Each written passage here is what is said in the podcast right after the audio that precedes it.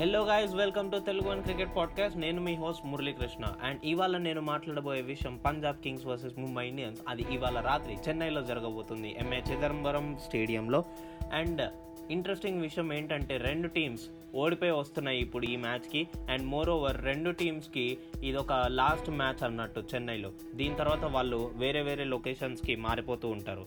And మన Mumbai Indians మాత్రం వాళ్ళు ఈ లాస్ట్ మ్యాచ్ చెన్నైలో ఎట్టి పరిస్థితుల్లోనైనా గెలవాల్సిందే అనే యాటిట్యూడ్తో ఉన్నారు. అండ్ మన పంజాబ్ కింగ్స్ వాళ్ళు ఇంకా వాళ్ళ వాళ్ళ మిడిల్ ఆర్డర్ని సెట్ చేసుకోవడానికే ఉన్నారు.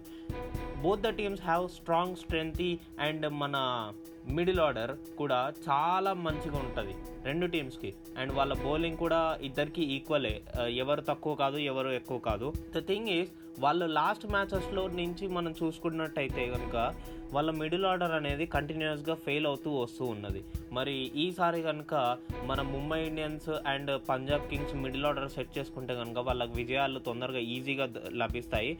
బట్ ద థింగ్ ఈస్ ఈ మ్యాచ్లో మాత్రం మన ముంబై ఇండియన్స్ గెలిచే ఎడ్జ్ ఎక్కువ ఉంది. అని అని నేను అనుకుంటున్నాను. ఎందుకంటే వాళ్ళకి రెసిలియన్సీ అనేది చాలా ఎక్కువ. ముంబై ఇండియన్స్కి దాన్ పోలిస్తే మన పంజాబ్ కింగ్స్కి కొంచెం తక్కువ. ఎందుకంటే వాళ్ళు ఇంకా టైం తీసుకుంటున్నారు. వాళ్ళ బౌలింగ్ కూడా ఇష్యూస్ ఉన్నాయి. వాళ్ళ బౌలింగ్ కూడా వాళ్ళు కొంచెము చేంజెస్ అనేది తీసుకొస్తూ ఉండాలి. సో దట్ ముంబై ఇండియన్స్కి వికెట్స్ దొరుకుతాయి. అండ్ ఈ చెన్నై పిచ్లో ఏదైతే ఉందో ఆ చెన్నై పిచ్లో ఎవరైతే ఫస్ట్ బౌలింగ్ తీసుకొని సెకండ్ బ్యాటింగ్ చేస్తారో వాళ్ళకి కొంచెం బెనిఫిట్ ఉన్నట్టు కనిపిస్తుంది. రీసెంట్ మ్యాచెస్ చూసుకుంటే.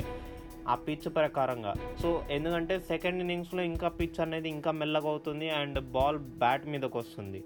సో అలా చూసుకుంటున్నట్టయితే టాస్ కూడా ఒక క్రూషల్ రోలే అండ్ ఎడ్జ్ వచ్చేసరికి ముంబై ఇండియన్స్ మీద ఉంది అని చెప్పి నేను అనుకుంటున్నాను. మరి మీరేమనుకుంటున్నారు?